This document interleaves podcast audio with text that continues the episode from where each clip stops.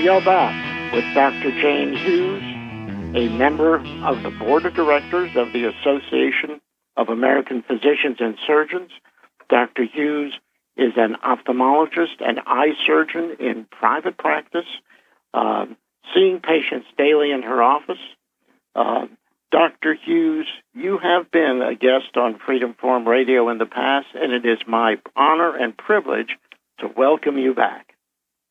Well, Dr. Dan, it's my honor and privilege to be back. It's great to talk with you again.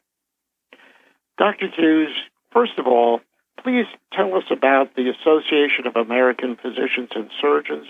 What is it and what is their mission?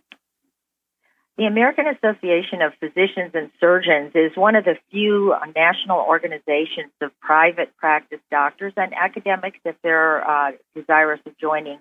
It's open to all physicians, and the basic philosophy is that the prime purpose of medicine is the relationship between the physician and the patient.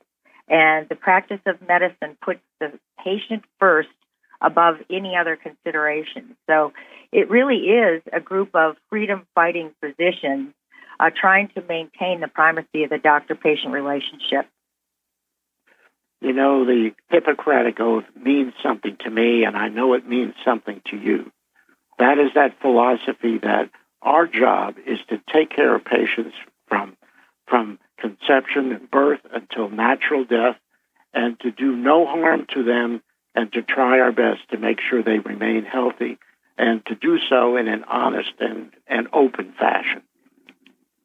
And I think that this has uh, been under attack uh, by corporate medicine and actually by governmental medicine. And this really does kind of segue into uh, the COVID 19 because I think AAPS was kind of launched into the limelight because they were one of the early organizations that uh, promoted the use of hydroxychloroquine in the early treatment of COVID 19 to mitigate the serious disease and life threatening aspects of the disease. So that's a really good way to start off a discussion. Um, hydroxychloroquine has been around for years. Uh, certainly, you and I, as ophthalmologists, know that there is a potential but uh, infrequently occurring side effect in the eye.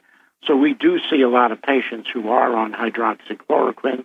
Um, and here it comes out as a potential treatment for a novel virus. Uh, what is your opinion on that? Well, my opinion is, first of all, the treatment consists of uh, two tablets twice a day for two days and then one tablet for four days more. And the entire treatment costs $20 compared to other uh, potential treatments. Uh, we do know from now from some excellent uh, clinical observational uh, studies that hydroxychloroquine given early in the COVID 19 disease can mitigate serious and life threatening disease by about 62 to 63 percent. Uh, as you mentioned, the safety profile is so excellent that it's safe for pregnant women and nursing women, which very few drugs are. So what would anyone have to lose with a $20 treatment? Because the pills are about a dollar a piece. And it's interesting that you note the retinal problems. Uh, retinal problems are extremely rare and they're related to long term use. In my practice, I've seen one patient with Plaquenil, which is hydroxychloroquine toxicity, and she'd been on it for 35 years. And in terms of the heart uh, problems, people who have a, a rare syndrome called the long QT syndrome may be at risk for cardiac problems with it, but it's extremely rare even there. So there really is no argument against using it other than you know who mentioned that he was on it. And from that point forward, we saw an explosion of negative publicity for it. I do want to uh, just speak to hydroxychloroquine again because uh, you know that back in the in the very beginning, we were required to do uh, testing prior to the start of hydroxychloroquine, and then every six months we were required to do uh, testing to make sure there was nothing going on in the patient's retina. Well, after some years of that, it became obvious that the risk to the eye was so low that the current guidelines are You don't have to do any testing for the first two years of being on hydroxychloroquine, and after that, once a year. So that's that's the kind of thing that that really it makes me feel good about truth in medicine. Is that when you find out something by reasonable experimentation, and then you can relax some standards when you know something is really not as dangerous. My patients on hydroxychloroquine who have arthritis, they absolutely love it. It's an incredible drug for arthritis. It is an incredible drug, and when we saw the FDA actually change their classification of the drug to a dangerous drug, which I think has since been dropped, uh, we got a, a glimpse of how politicized this COVID 19 virus had become. You know, what you are really aware of, as I am, that there have been many, let's say, misstatements about COVID 19, about all the aspects of this infection. Uh, to you, what are some of the truths and the myths that have come out over the last three, four months in dealing with uh, this viral infection? Well, first of all, I think we could have taken a close look at Italy uh, when uh, New York City became so infected, and we could have readily identified who was vulnerable uh, and uh, taken a, a, good look at uh, the demographics of the people who did get the serious disease, uh, which we did not do. And instead, we quarantined an entire nation. And I don't believe in our entire history we've quarantined healthy people to protect the vulnerable. And as we all know, the vulnerable were doubly exposed by taking those who were actually ill with COVID and putting them in very close uh, living circumstances, such as nursing homes. So, you know, when you take a look at the mortality of uh, COVID 19, most of it takes place in a few state, states on the East Coast where this was a practice, putting them into nursing home and assisted living. I think from the offset, uh, Dr. Fauci and Dr. Monnier, who we've never heard from again, made outrageous predictions that were based on false uh, models. And the mainstream media took off running and has sensationalized, unfortunately, the COVID 19 virus to the point where, as you mentioned earlier, uh, we, we really became uh, a nation uh, hysterical and panicked with fear over this uh, novel virus. Well, you mentioned a couple of things that, that really are important, like models. That has become uh, one of the tools that science, supposed science, and unfortunately pseudoscience and fake science now use to try to make predictions on which they can base uh, decisions uh, that can be wrong. For instance, when you're doing models, uh, what they do is they look for the absolute worst that could happen and the absolute best, and most reasonable people would f- try to find a middle course. But if making these models is really a, a something that you do for a political agenda, it, it serves your purposes to look at the absolute worst things that could happen and then come out and say, well, here is what's going to happen, or here is what we believe is going to happen. And as a result, uh, fear, panic, hysteria in the population occur. And from that point on, it's impossible to do anything that's truly rational and it, it, it's been a true human tragedy. We had two we had two aspects to the virus. We had the actual illness, which we all take seriously, and then we had the absolute destruction of our economy. We asked people to commit financial suicide by closing their businesses. When, on the other hand, we all could see that Walmart and Home Depot and liquor stores and gun stores could be open, but you could not go to church. You were stripped of your right to peaceable assembly. Uh, there were egregious things that were implemented by mayors and health departments and governors that, when we take a look, were contradictions in and of themselves. How about the concept of herd immunity? Uh, isn't that a valid medical concept? I, I believe it is a valid medical concept, but if we if we go back uh, to when this all started. The first two weeks in New York City, I think there was an appropriate shutdown because we were caught flat footed. We could have learned a lot from Italy, which we did not until later, the demographics of who was vulnerable. As we know, the average age of people who succumbed was 79, and all but 2% had pre existing. We knew what the pre existing were if we wanted to look, and we could have given America valid information of what we knew when and kept them updated with legitimate, calm, valid information. So uh, the first two weeks, I really uh, don't blame the shutdown.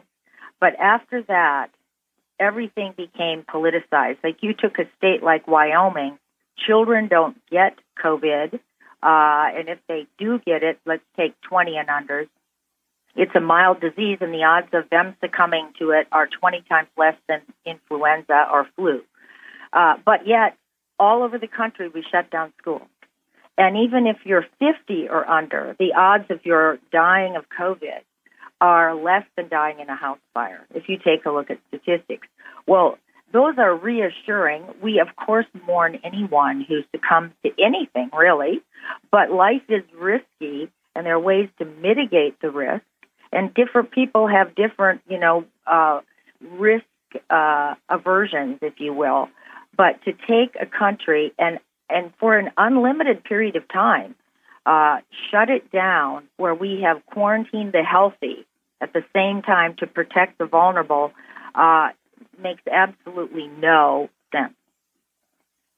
You're absolutely right, of course, uh, Dr. Jane Hughes. And again, it's a it's a privilege and an honor to have you back again. I, I enjoy talking with you, and your opinions are really valuable as a practicing physician, you see people in an office setting. You get to talk to them, interact with them, and uh, that gives you that in touch information that really means so much. You know. Well, thank you, you very much, Dr. Dan. I appreciate that. And you know as well as I know that every physician in America had virology, epidemiology, and we have a certain baseline understanding of infectious disease. Well, you mentioned something that obviously is on everyone's everyone's thoughts now, and probably one of the most important things that we can discuss is how do we reopen our schools so that our children can resume their education in a, in a normal school environment in some kind of an effective and safe manner. What are your what are your what are your thoughts on that? Your guidelines and just trying to help give us a blueprint on what you feel is a reasonable well, way I, of achieving that. I think uh, that it's on everyone's mind as it should be. And, you know, of course, we have to ask ourselves is school an essential service? And I think the overwhelming answer is, of course. And then we have to ask ourselves how do we open schools uh, so that they're safe for students and teachers? And I think, first of all, everyone needs to understand that there was a fabulous article in the Wall Street Journal on June 6th and it was entitled America's Grand Experiment with Remote Learning Fails. So I'm going to put in my pitch right here and now, and it's the same thing the American Academy of Pediatrics has said. We must open the schools full time in person. So, how, how are we going to accomplish this? Well, we don't have to start just from scratch. We have some excellent data, especially coming out of Denmark. Um, there's one from a study from Dresden, Germany, from Finland, but let's just focus on the study from Denmark, and people can Google that.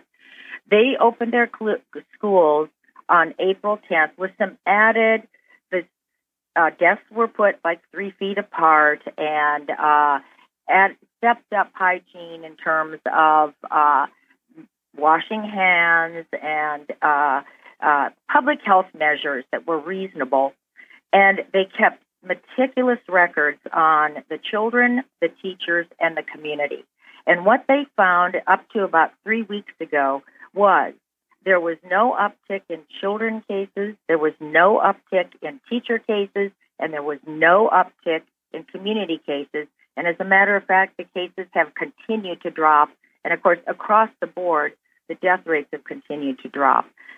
So the bottom line is there is no public health reason why we should not open our schools in person full time. Our children already missed a third of last year. My one of my grandsons was a junior, was taking physics and calculus. He missed a third of the year. He's not going to get that back unless he takes it in summer school. And little children have lost about 50% of their math skills and about 30% of their reading skills, and these aren't my statistics. So there should be a strong push. So, what are we dealing with? What is holding us back? It's fear. That concludes another episode of Dr. Dan's Freedom Forum. Join the battle on our website, www.drdansfreedomforum.com. The right to own private property that cannot be arbitrarily confiscated by the government is the moral right and constitutional basis for individual freedom. To hear that old man sing.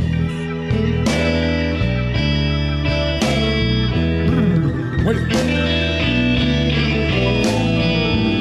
Yeah, when I play the hoochie coochie man, I get joy in everything. Everything, everything, everything gonna be all right this morning.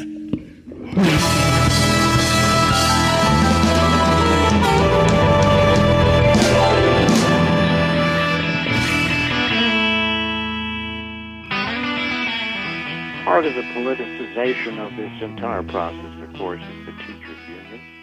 And uh, that's where a lot of the organized pushback is coming from. Um, I've read several articles and seen some news uh, news accounts of the fact that in some areas, teachers' unions are kind of holding the counties hostage and saying, unless you do X, Y, Z, that will keep me safe. Uh, we're going to go on strike uh, that really is playing with the lives of children uh, in a way that. Well, I, I think one of the most important things that we can sort of uh, get across to the American people as physicians is let's start with today. Let's not pretend we're stuck in April. Now we have excellent treatment early for people who exhibit symptoms of COVID 19. We also now know how to manage people, that small little percentage who get very serious disease, life threatening disease, in a much better way than we did in April or May, even. And when you take a look at the, what's going on now, our mortality rate has fallen, fallen, fallen, fallen. Now that we're doing more massive testing and also treating people better. So now is the time to seriously talk about reconstructing our society because masks in and of themselves alienate people from one another, and we could have a big debate on the pros and cons of masks, which I don't, I really don't want to get into, except to say that there are cons to the mask, and one of them is deconstructing our feeling of connectivity uh, when we go to the grocery store or wherever. Uh, but now is the time we have got to start addressing unwinding some of these tyrannical restrictions that now there really is not a public health justification for. That's really kind of the most important point that, that we can emphasize in a general way is that once you take uh, medical decisions and turn them into political decisions, everybody suffers. Uh, the healthy as well as the ill always suffer when these decisions are, are not made between a patient and a doctor. Well, I think also too, uh, as we have been saying, information is the key. If you arm people with information, we have to have a baseline faith that the general population, if given valid information, will do the right thing. So, really, this virus has pointed out two ways of looking at, at our country. One is most people will do the right thing when given the appropriate information. The other is, oh, people won't do the right thing, so the government has to do, do it for them. That's the nanny state. The other is the personal responsibility state. People have to ask themselves which sort of a country do they want to live in because we've had a taste of our rights being taken away under the guise of, quote, keeping us safe. And as we've seen, it hasn't keepin, kept, excuse me, uh, many people who still went on to get the COVID 19 virus, quote, safe. So what we've done has been a jumble of different actions. And as you and I both know, when epidemics hit, there's a characteristic curve. They increase the number of people who get it, and then as people recover, the number of cases drops off. And it can, you can either extend the period of time or you can let it go through the population, which is what we usually do with flu. And that's a, a really good point because this year there still have been more deaths from seasonal flu than there has from COVID. And when you look at some other infectious diseases like HIV, for instance, there are far more deaths in the United States than there are uh, from COVID 19, and we haven't shut down the nation over that either. So this has become a political disease, and when that happens, uh, we all suffer from it. Dr. Jane Hughes, what are you? Do you have any other suggestions or, or information to give us about restoring normal life in our nation? Well, as I said, I think it's time now to reconsider uh, uh, the various measures that have been taken and give people recommendations. Let them know that the three top risk factors are obesity, uncontrolled diabetes, and lung trouble, which includes smoking. And those people might want to be a little more cautious as we re enter a quote normal society. Uh, and obviously, the vulnerable need to be protected. And if you're sick, you need to quarantine yourself until two days after symptoms, until you're totally symptom free.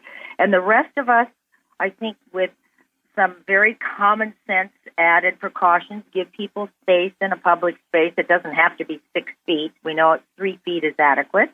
Uh, stay home if you're sick. Wash your hands. And uh, if you feel uh, better in a mask, wear a mask. But for those people who are healthy, we know they aren't shedding enough volume of virus, even if they check positive, to give someone else the disease. So from that point forward, I think we could start to reconstruct society. But we've almost become mentally ill over this virus. Uh, we've become fixated, and we have to turn the corner and try to get back to normalcy. Well, Dr. Jane Hughes, just so that you know, I call the situation COVID crazy. And I have seen so many examples of, of COVID crazy. Uh, the stories that we could probably all tell are, are kind of amazing. I mean, it's as if some people believe that there's just this big cloud of virus hanging over us all, and if we walk under the cloud, it'll drop down upon us like a lightning bolt and infect us and potentially kill us. And I think there's well, a lot of people that's walking really, around really that sad actually because I feel very uh, uh, sorry for the individuals who are living in fear because life isn't safe and we're surrounded by all sorts of bacteria and viruses and funguses. And you can't blame people who have been given erroneous information that changes daily and then sensationalized and 24 7 they're being pounded with it. Uh, you can't blame them. It's i i, I have great empathy. Uh, so it's really our job as physicians with every person we interface with to very calmly be reassuring that the epidemic is winding down that we're going to do the right thing that we're going to get back to normal and then we need to start to do it Well, we definitely need to get back to normal. And one of the things that we're, of course, dealing with are governors in various states, and of course, unfortunately, North Carolina is one of them, where the governor is uh, visions himself as a as a petty tyrant and a dictator, and has, in spite of all information, has gone ahead and uh, just made all kinds of restrictions and dictates which make zero medical sense, and no one can seem to uh, to get to them. One size does not fit all when it comes to cure. You Right. know that as a physician, uh, and yet we here in rural North Carolina are being treated as if we live in Raleigh, Durham, or Charlotte, or Winston Salem, or big city uh, like Asheville, for instance. And instead of allowing local governments to make decisions for their own people based on the situation, uh, in our county until until recently, we had about 40 cases. We have a county of 29,000 people. Uh, we had about 40 cases of uh, COVID. Only one had passed away, and everyone else had recovered. uh, and yet we're being treated as if we live in downtown uh, Charlotte, obviously there's a lot more difficulties. So, well, in closing, I think it is important for us to learn from how this has been handled. And so we never do this again. And one of the things that needs to be done on every state level are limitations in these emergency pro- proclamations. There should be a time element to it. And uh, we need to ask ourselves why the CDC and NIH and some of the governmental agencies who are really, their mission is to be prepared, were totally unprepared for this. So, again, like I said, this never happens again. Dr. Jane Hughes, practicing ophthalmologist and eye surgeon, member of the board of directors of the Association of, of, of, of American Physicians and Surgeons. It has been a pleasure to have you on Freedom Forum Radio. Thank you so much, Dr. Dan. It's been my pleasure. That concludes another episode of Dr. Dan's Freedom Forum. Join the battle on our website, www.drdansfreedomforum.com. The right to own private property that cannot be arbitrarily confiscated by the government is the moral right and constitutional basis for individual freedom. Everything. Everything. Everything. Everything